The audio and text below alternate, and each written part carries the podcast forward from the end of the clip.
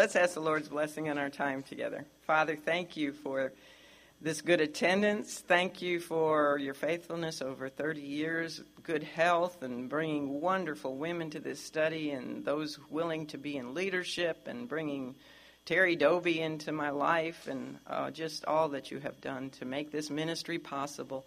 I cannot thank you enough. And thank you for people who desire to know your word and to go in deep um, because this is not a superficial Bible study by any means. And thank you that they're willing to do homework and to, to find those nuggets themselves. That's the important part. Lord, um, I just ask now that you would go before me, help me to think clearly this early in the morning, and um, and may everything that is said truly honor you and your Son, who alone deserve all the glory and honor and praise now and forevermore and just have your will in every heart here. Help us to be able to focus and not think about the food, but to focus on the, the spiritual food before the physical food. I ask these things in Jesus' name. Amen. You're opened up to Daniel chapter 12, right? You knew that's where we'd be. Going to cover a whole chapter in one lesson. That's not too hard because it's only 13 verses. Chapter 12 is the crowning chapter of the book of Daniel. And of course, it is also its conclusion. You know, there has been a lot of gloom and doom, a lot of gloom and doom presented to the old prophet. Well, how old is he now? How old is Daniel? About 90. Yeah, early 90s probably. But this last part of his fourth and final God sent revelation told him and told Israel through him and told us through the scripture that there is a light at the, the end of that long, dark tunnel. The theme of this last chapter of this extraordinary book, the book of Daniel, the theme for the last chapter is hope for tomorrow. And that's also the name of my lesson Hope for Tomorrow, which is the sure hope, not just a maybe hope, it's a sure hope of resurrection and glorification, glorified bodies for those who know the Lord Jesus Christ. That hope is of an everlasting afterlife in God's presence. That's a great hope, isn't it? Hope for a better day is especially important for those who suffer and see no change in their circumstances in this life. And there are a lot of Christians suffering in our world today. We are so privileged to live in this country. But Daniel, he had known a lot of suffering in his life, had he not? From when he was just a young teenage boy, probably 13, 14 years old, he had been taken from everything he had ever known, including his own family, and he had been placed as a slave in a foreign pagan land. He had been uh, um, almost chopped into pieces. Remember that? Because of Nebuchadnezzar's dream. Of course, he had his manhood taken from him, almost been chopped into pieces, and then he had actually been thrown into a den of lions. His peers hated him. And why did they hate him? Because he was so righteous and godly. And they hated him for that. And his own people this is the worst part. His own people brought him great sorrow because they lacked genuine repentance for their rebellion against God, which is why they were in Babylon in captivity in the first place. And they never really repented. And also, he was sorrowful about how few had returned to Israel when given the opportunity to do so. When God used Cyrus to issue an edict so that they could go back to the land. Just a small percentage of them did that. He'd also been given many revelations concerning the future for his people. And those revelations, if you think back through them, they were super depressing. Israel's suffering and her d- domination under a long line of self centered, egotistical, fighting Gentile kings was going to continue. It wasn't going to end when they were allowed to leave Babylon. It wasn't going to end. It was going to continue and continue and continue, and all that while get progressively worse. I mean, he heard about a vile king, Antiochus Epiphanes, and then he heard about this vicious king of fierce countenance, the Antichrist. So it was really super depressing. If that series of prophecies had been all that God had left him with, and left Israel with, and left you and I with, there would be, I mean, that would be bleak, right? And there would be no light at the end of the tunnel. But God did not leave Daniel there. He didn't leave Israel with a message of bleakness and, you know, not very happy ending. He didn't leave you and I without hope. He gave the contents of chapter 12, which actually fit very well with these words. And see if anybody can tell me where these words come from. It was the best of times, it was the worst of times. Very good. Charles Dickens, A Tale of Two Cities. That's how that novel begins. And that appropriately describes chapter 12. Our outline for this chapter consists of six parts. We're going to look at tribulation. We continue to look at the tribulation in verse 1. Then the hope comes in because in verse 2, we're going to look at resurrection, bodily resurrection. Verse 3, glorification. Verses, uh, or verse 4 is preservation, and that's talk, talking about the book itself being preserved. And then we're going to look at duration. We get a lot of time frame things in verses 5 to 8, and completion in verses 9 to 13. And you will get, if you didn't already, you should get your lesson today because I sent it out last night. Oh, should have it today, this afternoon. So let's begin by looking at tribulation, verse 1. Chapter 12, verse 1. And at that time shall Michael, Michael, stand up. And guess what? When Michael stands up, somebody else goes down. Michael shall stand up, the great prince which standeth for the children of thy people. Now, this is Gabriel speaking to Daniel. So, who are thy people? Israel, the Jews, Daniel's people. And there shall be a time of trouble or a time of distress such as never was since there was a nation, even to that same time. Now, that's, of course, speaking of the great tribulation the last three and a half years of the seven year tribulation. And, uh, and at that time, thy people shall be delivered. There's the good news. Every one that shall be found written in the book. What book is that? What book? The Lamb's Book of Life. Well, the words at that time, which are in that verse twice, tell us that the uninspired chapter division between chapter 11 and chapter 12 is less than satisfactory. You know, the chapter divisions aren't God inspired. Men put them in for our convenience. So we could say, turn to chapter 12, verse 3. Okay? So it's less than satisfactory. Um, because it continues to talk about the information concerning the final years of the reign of the Antichrist. However, having said that, I go on to say, in defense of those who did create the chapter divisions, the last section of Daniel 11 had highlighted the military and political career of the Antichrist, while the beginning verses of chapter 12 uh, really highlight his, or the focus is on his persecution of Israel rather than his battles with nations. So that's a good place to have put the chapter division. Um, I'll tell you one thing we don't hear any more about the kings of the north and the kings of the south in chapter 12. Aren't you glad to be finished with those guys? no more of those kings. Um, also, in a sense, we could say that chapter 11 presents the last days more from the human perspective of things, whereas chapter 12 gives us the end of the tribulation from the divine perspective. And this difference is immediately obvious in verse 1 when Gabriel speaks of another spiritual warfare that is going to take place at that time. What is that time? The time of the tribulation. Now, we had another, he told uh, Daniel about spiritual warfare back in chapter 10 when he was delayed in bringing Daniel's answer to his prayer from God, and he was delayed by the prince of Persia. Remember? He talked about that spiritual warfare, where there's going to there's going to be another one during the um, another major one during the time of the tribulation. Michael, the great prince, which standeth for the children of thy people, he is like the guardian angel, the only archangel that we know of for sure. Um, he, he's, he's the guardian angel for the nation of Israel. So to really, he's, he's powerful. he's had a lot of battles, hasn't he?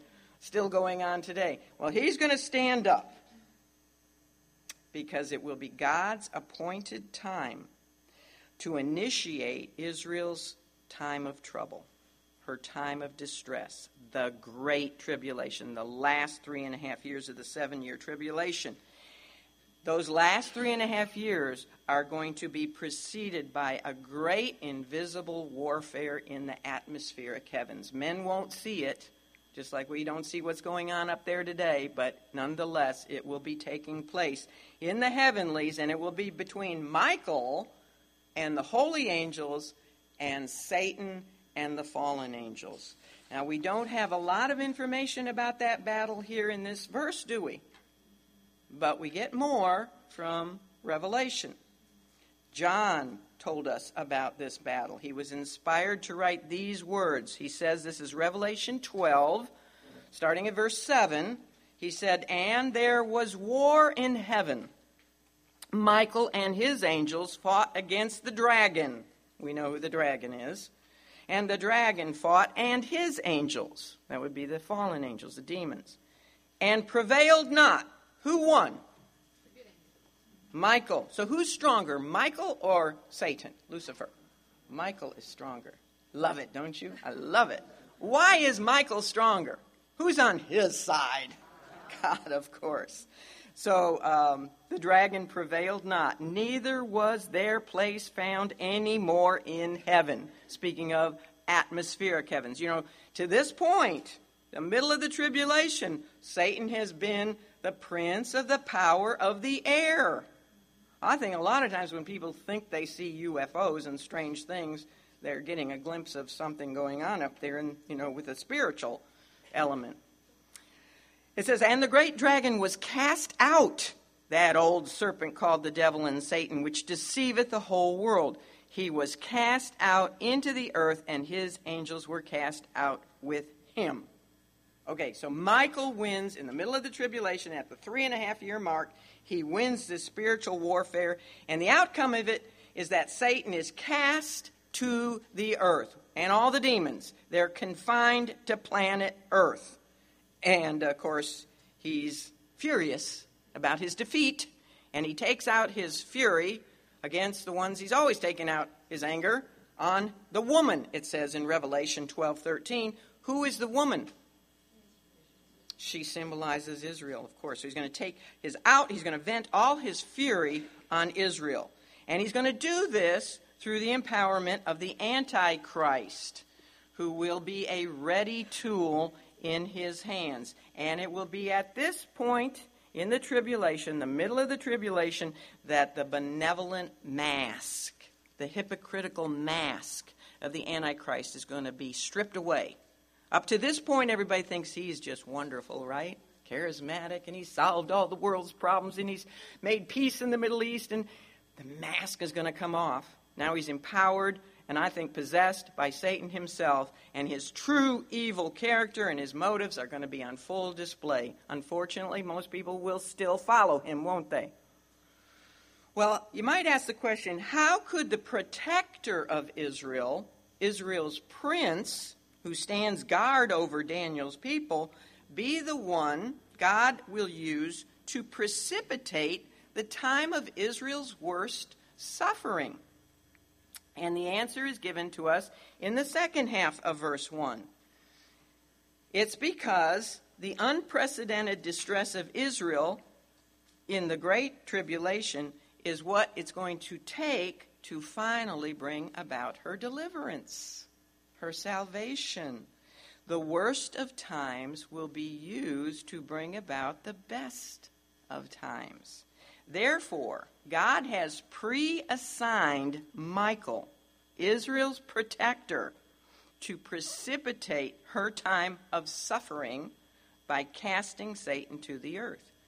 Michael probably knows about this. He can read, He's read the scripture, and he's waiting for this day when he will stand up and cast Satan to the earth. And this will begin the beginning of Israel's uh, salvation. So I compared Michael yesterday to an OBGYN. I bet you've never heard a comparison like that before, right? so, where are you going with this one? He's going to be like the physician who purposely breaks the water sac of a woman as she nears time to give birth. It's, have you ever had your water broken? I've had mine broken, and I've had it broken naturally and, you know, by the doctor. As soon as your water breaks, that time of suffering suddenly intensifies, doesn't it? Really quickly. But the pain will result in the joy of new life. So Michael is like an OBGYN. you tell that to your husband, he'll go.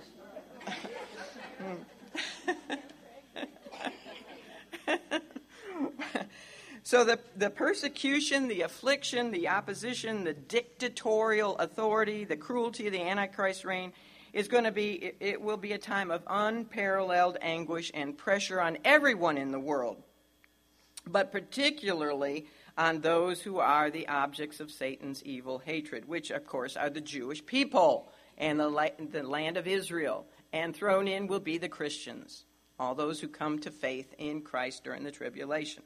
But despite all that, despite all that, God sent these words of hope to Daniel. He says, At that time, thy people shall be delivered. And then there's a clause everyone that shall be found in the book, written in the book. So that promise about his people being delivered is not for every individual of Jewish heritage, right? It's for those whose names are written in the book of life. How do you get your name written in the book of life? Yeah, you need to put your faith in the Lord Jesus Christ you know, a personal relationship with Him. Repent of your sins and ask Him to save you. Jew or Gentile, that's how you get your name written in the book of life. But we do know also that Israel, corporately as a nation, she will be saved as a nation. I'll talk more about that later.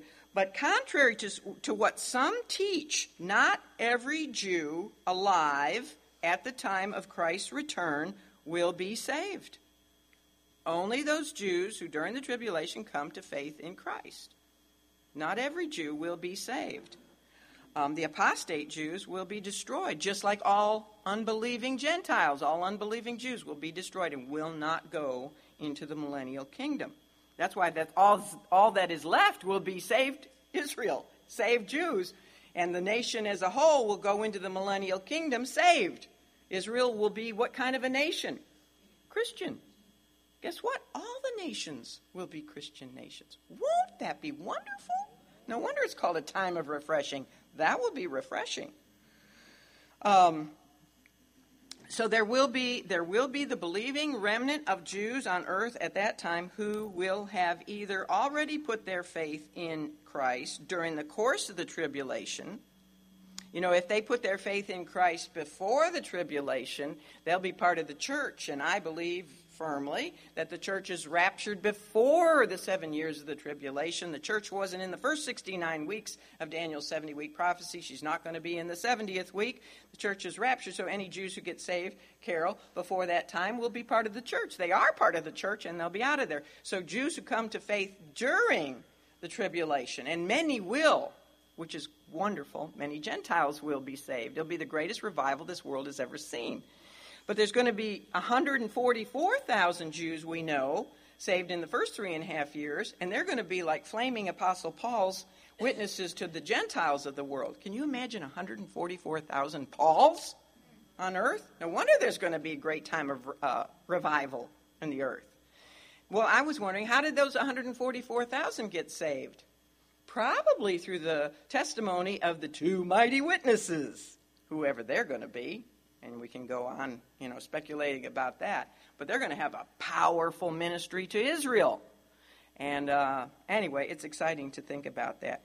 So they'll be part of it, and then there will be many who will also have their their hearts plowed up and ready to receive Christ when he does appear at his second coming. The Holy Spirit will be working on their hearts, and as soon as they see him, they'll repent, they'll mourn for him as an only son, and many Jews will be saved at that time. But as I said, all apostate Jews, meaning those who don't believe, will be destroyed, and they will not go into the millennial kingdom. But the sure hope for Israel is that her purging will someday be complete. It's just too sad it's going to take such harsh purging. Nothing else has worked. Not even the Holocaust under Hitler worked to cause her to repent. It's going to take the Antichrist to and Satan being possessed by Satan to bring her purging, and uh, finally she will be delivered. Well, there is a second aspect aspect to her sure hope, and that is of resurrection. It's also a sure hope for us, isn't it? Resurrection. Let's look at that in verse 2. And many of them that sleep in the dust of the earth shall awake. Isn't that one of the most precious things to read that there can be? Many of them that sleep in the dust of the earth shall awake. Some to everlasting life, and here it's not quite so happy, and some to shame and everlasting contempt. Well, this verse is a direct reference to bodily resurrection, to physical bodily resurrection, not just a spiritual kind of a thing. The body arises out of the grave. That is one of the most wonderful promises to the believer that there is. You say, one of? Isn't it the most? No, the most wonderful promise is that when the believer leaves this earth at the moment of death, our souls are immediately in the presence of the Lord. That's the greatest, that's the most wonderful promise. Absent from the body, present with the Lord. You know, C.S. Lewis corrected those who say that man has a soul. He said, No, man is a soul. He has a body. Think about that. That is so true. We are a living soul. That's the real us, is our soul. We have a body. And one, day, and one day the body will go to sleep, right? There's no, te- no biblical teaching about soul sleep, but there is biblical teaching about the body sleeps. The body sleeps, but even it will be one day raised in glory. Now that's great news, isn't it? That is really great. It doesn't get any better than that. Daniel 12:2 is just one of a number of Old Testament passages that teach the doctrine of bodily resurrection. So it's not just a teaching that was reserved for the New Testament. When Jesus rose from the dead, they should have said, you know, oh yeah. You know, that's all over the Old Testament everybody was shocked about a bodily resurrection. You know, Abraham had confidence in the resurrection from the dead, bodily resurrection. How do I know Abraham believed in bodily resurrection? Exactly, Isaac. He was willing to obey God and offer Isaac because he knew God would keep his promises. He promised that through Isaac he would have descendants as the stars of the heaven. So how's he going to do that if Isaac is dead because he had didn't have any grandchildren yet, you know. Um, so he knew that if he willingly killed Isaac, he would rise back from the dead. So he believed in bodily resurrection. Uh, Job. Now, Job was the first book ever written. Job lived before Moses. He said this. This is amazing. He said, For I know that my Redeemer liveth, and that he shall stand at the latter day upon the earth. Isn't that amazing? He knew that his Redeemer lives and he's, he's going to stand here on the earth one day.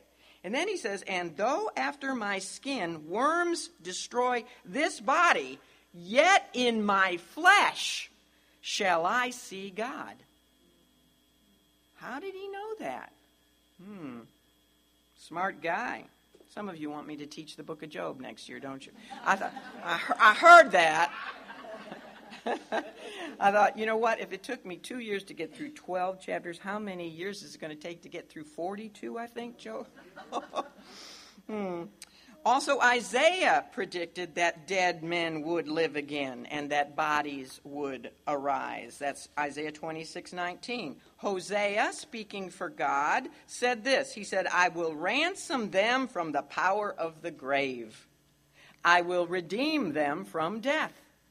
Hosea 13 14. And then we know, when we studied our life of Christ, we know that King David, speaking on behalf of Christ, predicted Christ's resurrection from the dead. Christ is the Holy One. He said this in his inspired words of Psalm 16 My flesh, now he's speaking for Christ, my flesh also shall rest in hope. For thou wilt not leave my soul in Hades. You know, when Jesus died, his soul went to the paradise section of Hades. And he set captivity free, took him up to heaven. But then it says, Neither wilt thou suffer thine Holy One to see corruption. He knew, you know, his body. This, this is all about the resurrection. His body wouldn't corrupt. Why? Because it would be raised on the third day, and corruption doesn't start till the fourth day. But I don't think Jesus' body would have ever, ever corrupted because he was sinless. So, Gabriel's words to Daniel about the bodily resurrection of believers, that was not a revelation of something new here. This is not new teaching. And, and notice in verse 2 that the dead are referred to as being asleep in the dust of the earth. Now, sleep is one of the beautiful pictures for death in the Bible, but it is only used for believers. The ugly word death is what is used for unbelievers. But sleep is what is used for, because it's true. Our bodies just go to sleep for a while awaiting the day they'll hear that voice and in a flash be changed.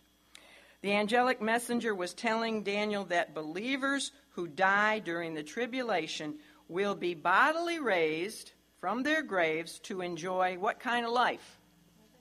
Everlasting life.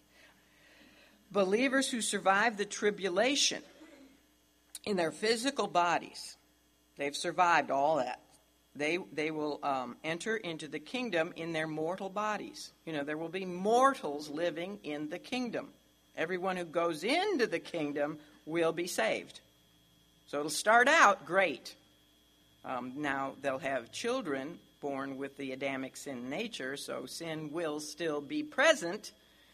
Uh, and everybody in the millennium will have to also make a choice. You'd think it'd be easy. Jesus is there right in front of them. He's the one reigning over the whole world. You'd think it'd be easy to accept him. That just shows you the depravity of the human nature that so many will rebel against him at the end of the thousand years. Isn't that something?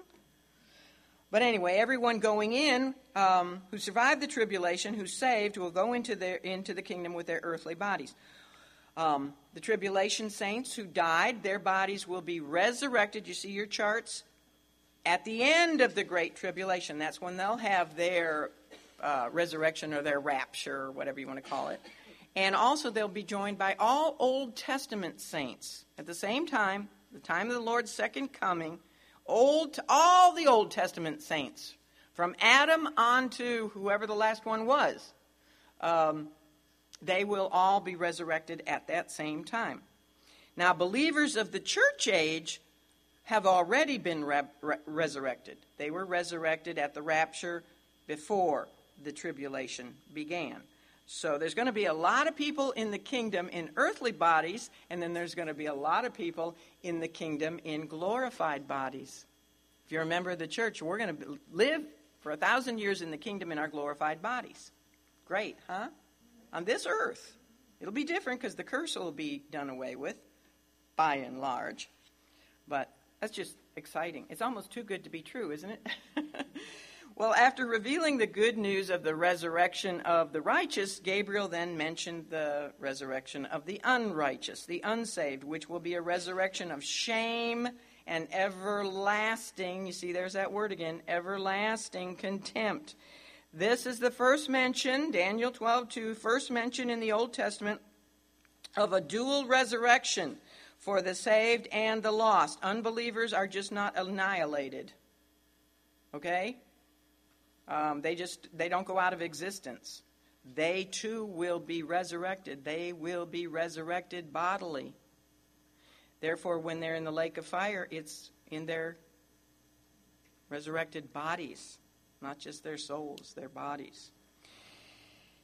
And the resurrection, and now, if you just had this verse to look at, um, you would think that both resurrections of the saved and the unsaved, or the tribulation saints and the Old Testament saints and the, uh, all the unsaved, happens at the same time. That's what it sounds like in, in this verse. But we know that those resurrections are not going to be at the same time. And again, how do we know that? Well, we know that from the book of Revelation, which tells us that the resurrection of Old Testament saints will, um, I'm sorry, of, of uh, unbelievers will not take place until after the thousand years of the kingdom. When will unbelievers be resurrected? After the millennial kingdom, at which time they will appear before the great white throne judgment. Now, there are those who teach that the word everlasting, which in Hebrew is olam, O L A M, that it doesn't really mean everlasting, that it means for just an age um, that word is used here in reference to the afterlife, isn't it? Whether it's the afterlife in heaven or if it's the afterlife in hell, it's the same word used. It's also the same word that is used of God Himself. God is Olam, He is everlasting. So, those who suggest, and there are a lot of people who suggest that hell is not going to be everlasting, that somewhere along the line, God's going to give them a second chance. Now, I wish in my flesh, I wish that was true, but that's not what the Bible teaches. Um, but those who suggest that need to think about this. If hell is not everlasting, then neither is God. Because the same word is used to describe both. And there is, we all know this, there is no doctrine in the Scripture more hated by unbelievers than the doctrine of everlasting punishment. Would you agree? I just think, how, how could a loving God send people to hell forever and ever? Well, that was never his intention. You know that. But, and it, of course, it was this teaching that, um, that turned Charles Darwin from God. This is the teaching that turned him away from accepting God and instead coming up with his imaginary evidence for his theory of evolution, which he even reneged on at the end of his life and said it's just, you know, he, I told you this before, but he said a peacock feather, one peacock feather made him sick to his stomach because it shows intelligent design. You know, look at a peacock sometime. And that just happened over millions of years by chance. Started out in a mud puddle and you got this beautiful peacock feather. I mean, I could give you lots of examples, but I love peacocks. But that's what Charles Darwin said. Um, nevertheless, the doctrine of, no matter how much the world hates it, the doctrine of everlasting hell is found in both the Old and the New Testaments, and it was verified by Christ himself. When we studied the life of Christ, remember how many times we said that he spoke more about hell than he did about heaven. Now, was that because he was just mean spirited? No. The reason he talked more about hell is because he lovingly was trying to warn people you don't need to go there. It's simple, it's free. I'm going to go there for you. You know, I'm going to suffer an eternity of hell for you, and all you have to do is accept, accept my free gift. Don't go to a place that wasn't even prepared for you in the first place. Where, what was hell prepared for? Satan and, and the fallen angels. Uh, and this, of course, if you think about it, this is the whole reason for Christ's incarnation. Why did he come to earth and take upon himself flesh? Why did he come to earth? In order to die. He came to die so that we don't have to pay the wages of sin, which is eternal separation from God. So if hell isn't real, why did Jesus come here and why did he have to die? See, Christians who say there is no hell, and then ask them that question. Again, we get to logic. It just doesn't make sense. The Bible distinguishes between two resurrections. That's what you have in your chart. There's the first resurrection, and trust me, believe me on this, you want to be part of the first resurrection. If you're not sure about that, come see me afterwards. I'll give up my meal to talk to you about that. You want to be part of the first resurrection. Um, and then there's a second resurrection. You don't want to be part of that one. They're both described in Revelation chapter 20. The first resurrection concerns only believers, and it is to everlasting life, which means everlasting. Wow. You mean everlasting? Yeah, everlasting. and those involved in it will escape the second death. What is the second death? The first death is physical death, the second death is being thrown, standing before the Lord God at the great white throne judgment and hearing the words, Depart from me, I never knew you. I never had a personal relationship with you. Sad part about that is that many are going to say, Lord, Lord, I was in a church forever. I, I taught Sunday school. I sang in the choir. I did this and I did that. he says, Depart from me, I never knew you. You never moved it from here to here, 18 inches down. That's the worst part, isn't it? Many are going to hear that. Many. He didn't say a few, he said many are going to hear that. The first resurrection is comprised of six groups of people, and it will occur at four distinct periods of time, all of which will be prior to the millennial kingdom. All believers will be resurrected before the kingdom. The second resurrection will occur after, as I just told you, after the thousand year kingdom. It's a single event in which all unsaved from all ages will be raised from their graves at one time to then appear before the great white throne judgment and be sentenced to the second death in the lake of fire. All right, let's move on and look at more sure hope, which is glorification, verse 3. And they that be wise shall shine as the brightness of the firmament and they that turn many to righteousness as the stars forever and ever. I read that and I think of Twinkle, Twinkle, Little Star, or This Little Light of Mine, I'm going to let it shine. Daniel 12:3 directly speaks of a select group. Now, this is directly speaking of a, a, a small select group in Israel during the tribulation, but indirectly it speaks to all of us. This is true for all of us, but directly he's talking about Israel in the tribulation. There are going to be some in the tribulation who are wise in the sight of God, actually, many, because they will lead others to righteousness. How do you obtain righteousness? There's no way other than exchanging your sin for Christ's righteousness, right? You give him your sin and he gives you his righteousness. That's the only way to obtain righteousness because all of our righteousness is like filthy rags. So they're going to be saved. They're going to come to faith in the Lord Jesus during the tribulation. Those who lead them to Christ are wise.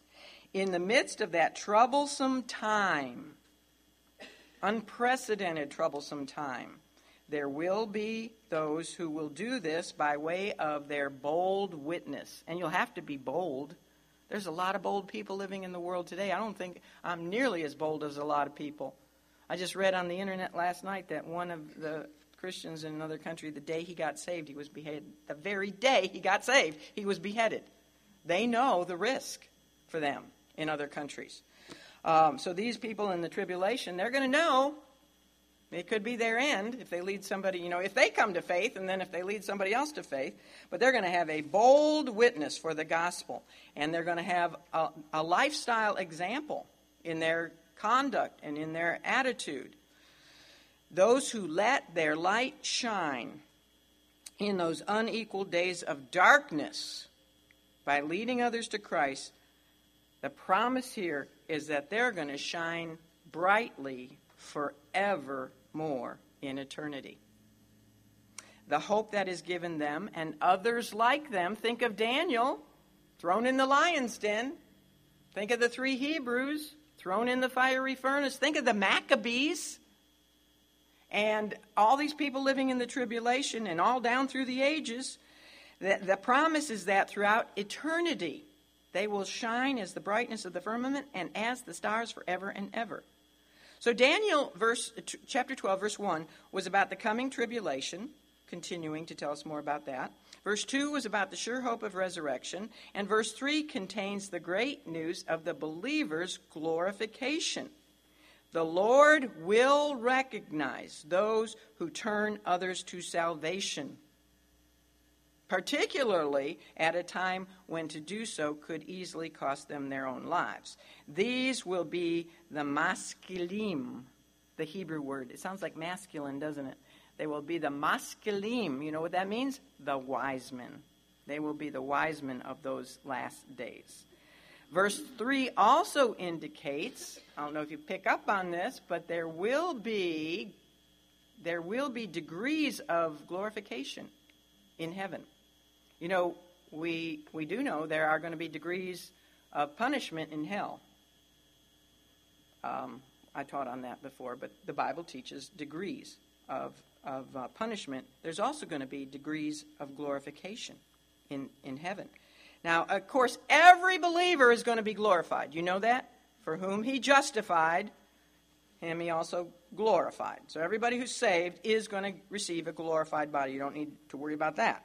But there will be degrees of glorification, and that's not just true for tribulation saints. It's going to be true for saints of all the ages.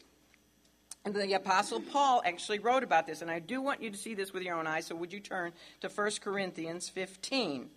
1 Corinthians 15, the Apostle Paul wrote about degrees of glory and brightness in the heavenly bodies. You know, the sun, the moon, the stars. He even wrote about degrees of uh, glory and brightness between the celestial bodies. So are you there? 1 Corinthians 15, look at verse 40. Here's what the inspired words of the Apostle Paul. He says, There are also celestial bodies and bodies terrestrial. 40. 1540. Now, what does that mean? Means there's heavenly bodies and there's earthly bodies. We're living in what kind right now? In case you didn't notice. terrestrial bodies. So he's saying there's, you know, heavenly bodies and there's earthly bodies, but the glory of the celestial is one, and the glory of the terrestrial is another. There is still a glory about these bodies, right? They're fearfully and wonderfully made. I don't know how it works. I don't know how my heart keeps beating. I'm just glad it does. I don't know how my brain works and tells my hands to move and all that. But um, there's a glory of one and there's a glory of the other. And then he goes on and he talks about the heavenly bodies, you know, the physical heavenly bodies of the sun. He says there's one glory of the sun and another glory of the moon and another glory of the stars. For, and then he says about the stars even differing. And for one star differeth from another star in glory. So he's saying here that not only are there degrees of glory and brightness between the sun and the moon and the stars, but even the stars vary among themselves in their brightness and in their glory. Now, men have known that for thousands of years, haven't they? It doesn't take a rocket scientist to know that. You look up in the sky at night, for one thing, you know the sun shines brighter than the moon. And we have found out the moon doesn't shine at all, it just reflects the glory of the sun. Um, but at night, you can look up and you see one star is really bright, and then others you can just barely see, right? And we have found out over the years that some stars are huge and some are little, etc. So this is nothing new. But what is really interesting is that the analogy that Paul presented next in verse two, 42. Look what he wrote next. He's comparing the glories of the heavenly bodies, and then he says, So also is the resurrection of the dead. you see, in our glorified bodies, we will all know God to the fullness of our capability to know Him. However, our capacities will vary, and that variableness is determined while we are alive here on earth. And it will be based on our service for the Lord, it will be based on our spiritual maturity it will be based on our suffering for righteousness' sake, and it will be based on our faithfulness. You know, that's one of the greatest characteristics to God is, you know, that is required of a steward that a man be found what? Faithful. We're all we will all glorify our Lord, but to varying degrees. Um, but the wonder of it all the wonder of it all is that there will be no one who lacks, who, who senses a lack within himself or herself, because every one of our, um, our capacities will be filled to the brim. let's say we have a bunch of different cups and glasses, and they're all different sizes, okay? But you fill every one of them up to the brim. And then you ask them, do you feel, you know, a loss or do you feel full? Every one of those cups is going to say, I'm full. You know, so we're all we're going to have different capacities, but we're all going to be filled to the brim. That's the wonder of it all. The other wonder of it all is that there's not going to be any sin nature in heaven, so nobody's going to look at Daniel and say, "Oh, I'm jealous. I wish I shined like he does." You know, we're just not we're we're not going to care one bit about that. We're just going to all praise the Lord together with our little lights. You know, this little light's going to shine, and that's what we're supposed to do while we're here, aren't we? I mean, he said that we're the light of the world. We're supposed to let our shi- light shine, not hide them a, under a bushel. So we're going to be doing the same thing throughout heaven uh, with whatever degree of brightness we have. okay, let's look at preservation, verse 4. Gabriel says, But thou, O Daniel, shut up the words and seal the book, even to the time of the end.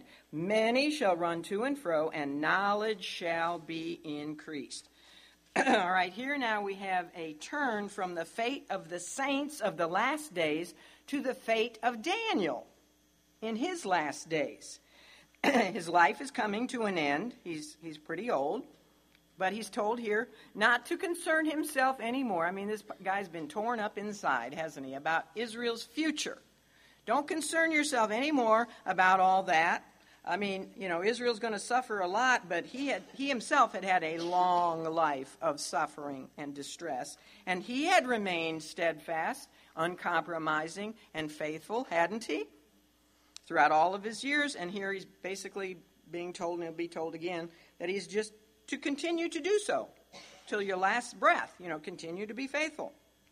Much of what had been revealed to him was so far in the distant future that the meaning was going to be obscure for centuries until it would grow closer to the time of fulfillment. So he was to record everything, which he did in the end years of his life. He recorded all this, the whole 12 chapters. He was going to he was supposed to record it so that it would be preserved because once something is in the word of God, what is it? Olam. it's eternal, everlasting word of God.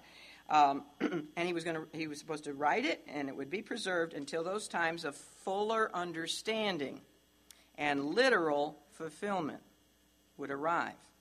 Now, there is that interesting expression about many running to and fro. You feel like your life is like that sometimes? All the time. Running to and fro. We must be there in the last days, right? Um, and knowledge being increased. And that has often been taken as a prophecy regarding the massive transportation of the last hundred years or so. Don't we have? I mean, I'm looking at some of it right now, going to and fro. We've got ships and boats and airplanes, and they can go so fast it's unbelievable. And, you know, so they say, well, that has to do with our day because we're living in a day of massive transportation, and there's definitely a knowledge explosion in our day, too, isn't there? And speaking of that, the increase in knowledge, I came across some statistics I wanted to share with you. Did you know that if Facebook was a country, it would be the most populous nation in the world? Doesn't surprise you, does it?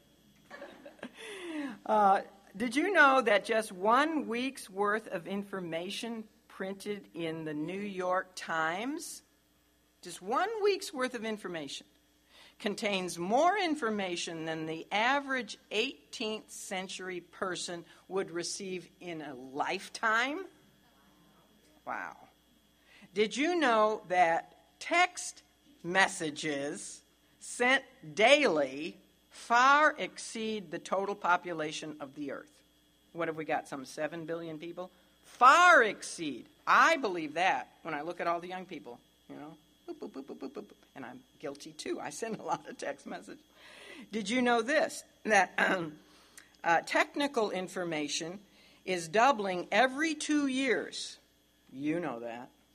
I mean, we go from cassettes to CDs to MP3s to thumb drives to who knows what's next. We can't keep up with it, can we? it's doubling every two years, which means that for a college student going for a four year degree, half of what that student learns by his junior year is already obsolete. It's already outdated. Mm. So, what? Yeah, medical. Yeah, it is, isn't it? A medical profession. Oh, yes. So, so we're living in a day of increased knowledge, aren't we? so, one interpretation of verse 4 is that the last days will be characterized by lots of amazing transportation, you know, people running to and fro, and a great increase in knowledge. Unfortunately, this is a fact increased knowledge is not what turns men to God. Too bad, but it doesn't. Ever learning and never coming to the knowledge of the truth. It actually distracts them. Oh, doesn't it? it distracts them from God because they begin to, well, they're entertained for one thing. They're entertaining our young people to death. And they don't they're not socializing anymore because it's all on internet and it's all in texting. I could get off on that. Um, but what this what, what, happens is that uh, instead of of um, trusting in God and depending on God, they begin begin to trust in themselves, don't they? And and the accumulation of knowledge that the world has, and they begin to worship the creation more than the Creator. Dr. John Phillips suggested that this phrase may have to do with a new age of enlightened Bible study. Now, I like this one.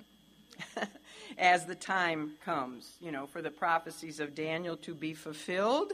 He proposed that the idea of people, uh, that people will be intensely examining such eschatological books as Daniel. Isn't that what we've been doing for two years? And, uh, and Revelation. And they'll be running to and fro in the Scripture, comparing Scripture with Scripture, and coming to greater knowledge about what all these prophecies mean in light of current events. So the yet, yet unfulfilled prophecies will be understood by those who diligently study them when they most need to be understood. That's a second interpretation. Then there's a third one, which is really complicated and it's based on some Hebrew language technicalities, but it takes the meaning of running to and fro as a reference to turning away from, turning aside from, apostatizing, revolting. Actually, one edition of the Septuagint, which is the Greek translation of the Hebrew Old Testament, says that the phrase literally means, till many have gone raving mad. Now, that's a crazy interpretation, isn't it? so, his conclusion Dr. Phillips writes this in conclusion about the to and fro and the increased knowledge. He says this quote, If we collect these various renderings, we get quite a composite picture of the end times. We see a world of rapid and easy travel in which knowledge is increased we see a world in which apostasy abounds. Insanity and the need for psychiatric care are prevalent. Mm-hmm. And people who know God pore over the pages of his blessed book, seeking and finding light for the times. That says it perfectly, right? Maybe God did intend all three of those meanings, and that's really when you read that, it's a picture of our day, isn't it? it really is. We are so close. Well, there is no doubt that the fullest understanding of the prophecies of Daniel will be during the Great Tribulation itself. The book will be open. That's why we're going to leave all our Bibles and all our highlighting and all our little notes, right? We're going to leave them behind for those in the tribulation. the books are the Bible's going to be open and studied in detail by those who will be saved during that time. And it will be, for them, it will be as though they're reading the, the morning newspaper. Because when they read Daniel and they read Revelation, the events that were described, you know, way back, 500 BC, it's going to be like, you know, they're reading of things that are taking place right before their very eyes. And Revelation, of course, is going to be, besides Daniel, Revelation will be the other much studied book during that time. Those are the two apocalyptic books that have been so criticized and so ignored. Many people don't even study Revelation. You know that, right? A lot of churches don't touch it with a 10 foot pole. They say, well, it's all past history anyway, and who can understand it because it's so, so symbolic. And we know what the critics have done to Daniel. But the two books most criticized, most ignored, most misunderstood, and considered pure history are going to be of paramount importance and will likely be the main sources used to lead people to a saving knowledge of Jesus Christ during the tribulation. Exciting, isn't it? Duration. Let's look at verses 5 to 8. Then I, Daniel, looked, and behold, there stood other two. When he says other two, we find out that those are angels. The one on this side of the bank of the river. Remember what river he was at when all this began? The Hiddekel, which was the Tigris River. So he sees two angels, one on each side of the river, and the other on that side of the bank of the river. Verse 6 And one said to the man clothed in linen, okay, there's a third, a man clothed in linen. We had seen him before. Last time Daniel saw him, remember what happened? He just pa- he passed out, and he had been, been he had to be touched three times to strengthen him. Uh, and we talked about the fact that the man clothed in linen, if you're clothed in linen, that's the clothing of the priesthood. So this is the pre incarnate Christ. We also know it because he swears an oath that only Christ could swear. We're going to look at it now. But this is the pre incarnate Christ appearing to Daniel for the second time. One, the one said to the man clothed in linen, this is verse 6, which was upon the waters of the river. You know what that means? He's upon the waters of the river. What does that mean? He's on the waters of the river. So when Jesus walked on water, I just have to do this as a joke, but when he walked on water when he was here in his earthly life, he had already had practice walking on water. Of course, in his earthly life, he, that was even more miraculous because he was in a flesh body and he was walking on water. But anyway, he's on the waters of the river. And one angel asks him a question. He says, How long shall it be to the end of these wonders? and wonders is, you know, all the wonders of the tribulation. So it's not a good wonder, it's kind of a bad wonder. And here's the answer. And I heard the man clothed in linen, which was upon the waters of the river, when he held up his right hand and his left hand unto heaven, and swear by him that liveth forever, that's God, he swears by God the Father, that it shall be for a time, times and a half, which is a half a time. That's three and a half years. And when he shall have accomplished to scatter the power of the holy people, all these things shall be finished. And here's what Daniel says And I heard, he didn't pass out this time, did he? And I heard, but I understood not. Poor Daniel. I didn't understand that verse either until I started studying. Uh, then said I, O my Lord, what shall be the end of these things? All right, let's stop there for now. At this point, Daniel again looks up and he beholds, there's that man in linen again that he'd seen back in chapter 10. Now, there are two other beings with him. They're angels. And he saw them in subordinate places. They're on either, who's in the middle? Christ is in the middle. They're on, you know, they're subordinate. One on each side. And um, the middle figure is the pre incarnate Christ. Now, all three heavenly figures, beings, knew of Daniel's concern about the time frame for Israel's hardships, especially under the evil, unprecedented time of the final king's reign. I mean, they know what's been bothering this prophet for a long time. How long are my people going to suffer? You know, how long is it going to take before they finally repent and get delivered? So one of the angels asked the question really on behalf of Daniel, and he asks Christ, How long shall it be to the end of these wonders?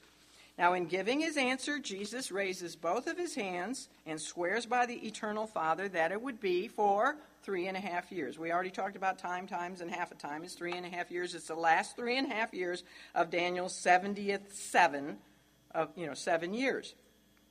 Well, the Lord not only gave the exact time frame for the great tribulation, he included a key requirement that must occur before the end can come.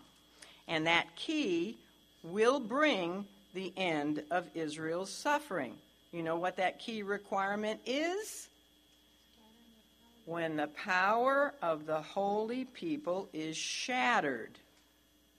What does that mean? Well, it means that that proud nation, and we have no right to point a finger at Israel because our nation is the same way, most nations are, but that proud nation must be brought to humble repentance. She must be brought to the place of acknowledging her offenses against God and against his son Jesus. And she must cry out for his return. Hosea 5 and 6. Now, that has not been easy because the Israelites, they, they have learned to be strong, right, over the years. They've had to be for survival, but they have been, they have been a proud and resilient people who rely on their own wisdom and their own strength to survive. But the odds against their survival at the end will be completely overwhelming. Because all kinds of, we talked about this last time, all kinds of nations, together and separately, are going to be coming against her to annihilate her. So she's going to be pushed to the very edge of her extinction. Israel's deliverance will not come because the Lord will make her strong to fight off all of her enemies. That's not what's going to bring her to her deliverance. Her deliverance will come because he will use evil men. This is why he sends Satan down to earth. He's going to use evil men to shatter her power, her self sufficient strength. Now, this biblical principle principle, and it is a biblical principle, is contrary to human logic, isn't it? But it's completely consistent with God's dealings with men. Salvation doesn't come by way of our strength, does it? Now, a lot of people want it to be that way, and they think if they do good works that they're going to get their own salvation. But it's not by anything we can do, it's through our weakness, our humility, and our repentant acknowledgement uh, that without Him we can do nothing. It's being poor in spirit, knowing we're like beggars, you know, reaching out. That's what brings men to faith. Again, I think of the penitent um, publican. You know, Lord have mercy on me, a sinner. He was poor in spirit, right? He knew his, he, it wasn't his strength, like the Pharisee. Oh, God, you're just so lucky to have me. I'm such a great guy. So, this is the biblical principle. Before we can be saved, we must be broken. God loves a broken and a contrite spirit, doesn't He? Heart. We must stop trusting in ourselves and instead we must cast ourselves on the Lord, understanding that all of our good works are nothing but a bunch of filthy rags. Even if we put all our good works in this room together, it doesn't amount to a hill of beans to the Lord. If it was that way, everybody'd be in heaven boasting, wouldn't they? Look how I got here. Hmm, how'd you get here? All this was, of course, much more than Daniel could understand, and he admitted so in verse 8. But he did still have a great desire to know the outcome of everything for his people, for Israel. So notice he didn't ask like the angel had asked in verse 6. Daniel didn't say how long, rather, he asked what in verse 8. He wanted to know what would be the outcome of all of these wonders, all of these events. What would take place in the end to deliver Israel? And his answer in verse 9 was essentially, we'll get to that, it was essentially a gentle, and his answer comes from Christ, but it was essentially a gentle refusal to give any more information. You're on overload, Daniel. you can't take any more. But it does include a message of comfort for Daniel assuring him, in effect, that God's in control. You know, everything is in his hands. Daniel did not need to worry about understanding every little detail of all the prophecies that he had received. He could simply, and this is true for us, right? He could simply take comfort in knowing God is in control and God is faithful to his people. So let's look at the answer, the completion, verses 9 to 13. And he, this is the pre incarnate Christ, said, Go thy way, Daniel, for the words are closed up and sealed till the time of the end. Many shall be purified and made white and tried, But the wicked shall do wickedly, and none of the wicked shall understand, but the wise shall understand. And from the time that the daily sacrifice shall be taken away, and the abomination that maketh desolate set up, in other words, from the time the Antichrist abominates the temple in the middle of the tribulation, he says there shall be a thousand two hundred and ninety days. That's thirty days extra from 1,260 days, which is a time, time, and half a time, three and a half years. This is an extra 30 days, he says, he talks about. And then verse 12 Blessed is he that waiteth and cometh to the 1,305 and 30 days. So now he adds another 45 days. Blessed is one who comes to the 1,335th day. What all that is talking about, huh? And then he ends, verse 13 But go thy way till the end be, for thou shalt rest, and stand in thy lot at the end of the days. The Lord did, you know, he didn't give him more information about the prophecies, but he did additionally share with Daniel the twofold effect on Israel that the coming sufferings would have. First, he says, the righteous would be purified by their sufferings. You know, they'd be made white, which speaks of salvation. They would be ready for their Messiah and his kingdom when he came.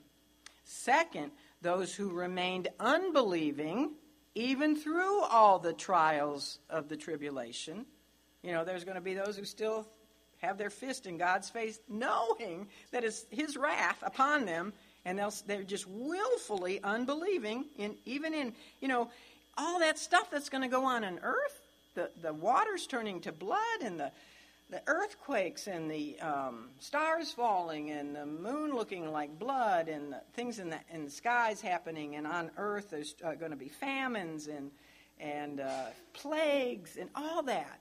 In addition to what the Antichrist is doing, and they still willfully refuse to submit to the one they know is doing it, Christ. Um, so he says, that those who remain unbelieving will perish in their sins and eventually face eternal judgment. Understanding the events of the end times will be possible, however, for the wise. The wise, because they will understand God's hand in everything. How do you think they will understand what's going on? Where will they get that knowledge? The Word of God, exactly, that we just talked about. They'll be studying the Word of God. But the unrighteous will not avail themselves of this book. They'll still be criticizing the Scriptures and saying, who needs that? Well, in verses 11 and 12, the Lord gives some additional time frames. Back in verse 7, he had given the time frame for the, the duration of the Antichrist persecution of Israel, which will be three and a half years. That's 1,260 days because the, the Jews had a 30 day month calendar, you know, 360 days. So we know the amount of days, 1,260. But now in verse 11, he speaks of these additional 30 days. He says that from the time of the sacrifices and the temple are taken away um, until whatever he's talking about, it will be 1,290 days. And then in verse 2, 12, he gives a special blessing for those who actually make it to the 1,335th day, which is another 45 days. So from the time of the abomination of desolation to this blessing is actually an additional 75 days because you take 30 and you add 45 and that's 75 days. What in the world is all this about? What's, what are these additional days for? Well, the most reasonable explanation is that those additional days will be needed for the accomplishment of two major judgments that the Lord will have after he comes back, his second coming. There will be what is called the judgment of the sheep and the goats. You've heard of that? That will be the judgment of the nations and Gentile people, and they're judged based on how they treated Israel and the Jews. You know, if you're willing to give one of his brothers a cup of water, that means you were you were a believer. You wouldn't do that otherwise. So that's going to have to take place. And then there's going to, he's going to be engaged in the regathering and judgment of Israel. Israel will, the nations will be judged, and Israel will be judged. She'll, you know, all the Jews from all over the world will be gathered, and it will be the judgment of Israel. Ezekiel chapter 20. These judgments will involve the living, on earth, and the need to purge out unbelievers. And, you know, Christ could do that in a second, but he doesn't. It's going to take some time. Also, think about this the land of Israel will need to be rebuilt from the devastation that it has endured during the tribulation. For that matter, the whole earth is going to need a lot of restoration work, isn't it? Because it's going to be just a mess. And this takes time. So that's really the most reasonable. But in verse 12, he speaks this beatific blessing on those who arrive alive, you know, these speaking of those living, who arrive at the 1335th day. They'll be blessed because they'll be the ones, that's going to be the official beginning of the millennial kingdom, is on that 1335 day. That's when the kingdom begins, the thousand year kingdom. Those who go into that kingdom in their bodies are going to be the ones that survived all those judgments and weren't sent to the lake of fire. So they're going to be very, very blessed, aren't they? Very, very blessed. Well, the prophecies regarding the end times were for Daniel a long way off in the distant future. So he really didn't need to learn anymore. He was, the Lord told him, to go his way. Daniel would soon go to his rest. But until then, what was he to do? Keep on keeping on. He was to just do as he had all of his life. You know what? He didn't need to change anything in his last years because he had lived his entire life in light of eternity, hadn't he? And that wouldn't that be wonderful at the end of your life? You, you know, you know you're maybe going to die soon, and, and you don't have you don't really have to change anything because you've lived for the Lord all along. He's a, he's a challenge for all of us. Has been this whole year, hasn't he? From a teenager to an old man. So the book of Daniel had opened. Remember way back in chapter one, two years ago, it had opened with a description of an event that certainly appeared to be a victory of evil over good. Nebuchadnezzar had besieged Jerusalem. He had robbed the temple of God of all its valuable vessels in order to put them in the temple to his false god, Marduk. And he had carried off all the young Jewish boys of royalty and nobility in order to brainwash them so that they could serve him in his court as slaves. That looks like a victory of evil over good, right? Of course, Daniel was one of those boys. And we learned in that those first verses that it was God whom, himself who had actually delivered Israel into Nebuchadnezzar's hands. Now, that proud, arrogant young Babylonian king, Nebuchadnezzar, would have laughed if somebody had told him that.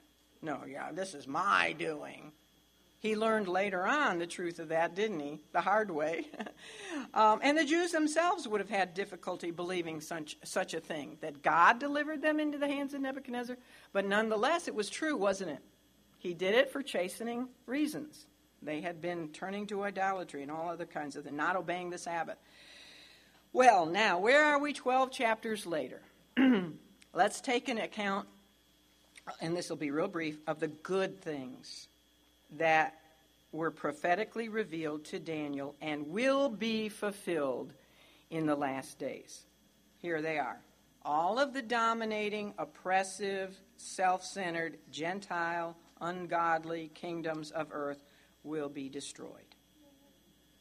All the evil Gentile kings that have ever lived will be replaced by the perfectly righteous and benevolent King of kings. The Antichrist and his false prophet will be dead. Dead, dead, dead. Although suffering in bodies throughout eternity in the lake of fire. Israel will be delivered from annihilation and she will be delivered spiritually because her sins will be completely atoned for. They have been since the cross, but she hasn't accepted that. Now she will. She will be a nation that knows Christ. So Israel will be a Christian nation. The deceased saints of all the ages will be bodily resurrected and glorified, and the curse from the fall will have been, by and large, removed from earth. The kingdom of God and everlasting righteousness will have been established. All that began with what looked like utter defeat and what continued to look like the prince of this world was going to just have one victory after another is going to all end in one moment of time in a sudden great blaze of glory when the smiting stone of chapter 2 and the Son of Man of chapter 7 arrives on the scene to take back that which is rightfully his, planet Earth. It's his by right of creation, and it's his by right of redemption. So, what the Lord said in closing to his beloved, greatly beloved Daniel and what he says to you and I, and also I threw in what he had said in closing to his apostles, is basically this. He says, Go your way until your end comes, and you can rest from your labors. A better day is coming. You will stand again in your own body, which will shine like the brightest star of the heavens so let not your hearts be troubled. If it were not so, I would have told you. Isn't that great advice? Amen. And that concludes the book of Daniel. Let's pray. Thank you. Thank you. Would you bow with me? Heavenly Father, how truly, truly grateful we are to you that we have learned so much from this great, extraordinary Old Testament book this year and last year. And we've learned that this is all this this just is not pie in the sky truths that we have been looking at and studying. This is reality that you have offered to all who believe. It is the truth and the hope which you offer all who are willing to accept it so that after the day of trouble and all the suffering and all the tears that are inevitable in every one of our lives, after that day of trouble, we still have your tomorrow when we will enter into the fullness of everlasting life in your presence. Thank you, Father, that there is a plan ahead so that as we set our sights upon the fulfillment of that plan, we can have the confidence and the strength and the courage and the hope that is needed to face the trials of today. The words of this beautiful song I want to say at this time God's tomorrow is a day of gladness, and its joy shall never fade. No more weeping, no more sadness, no more foes to be afraid. God's tomorrow is a day of greeting. We shall see the Savior's face and our hearts await that meeting in that happy, holy place. God, I ask that you would bless each one here with every spiritual blessing in the heavenly places and protect and guide all of us through the summer months. I ask that you would bring us back doubled in number in the fall for our next study, whatever that will be. Lord, make it abundantly clear. For we ask all these things in the name of our precious Savior, the Lord Jesus Christ. Amen.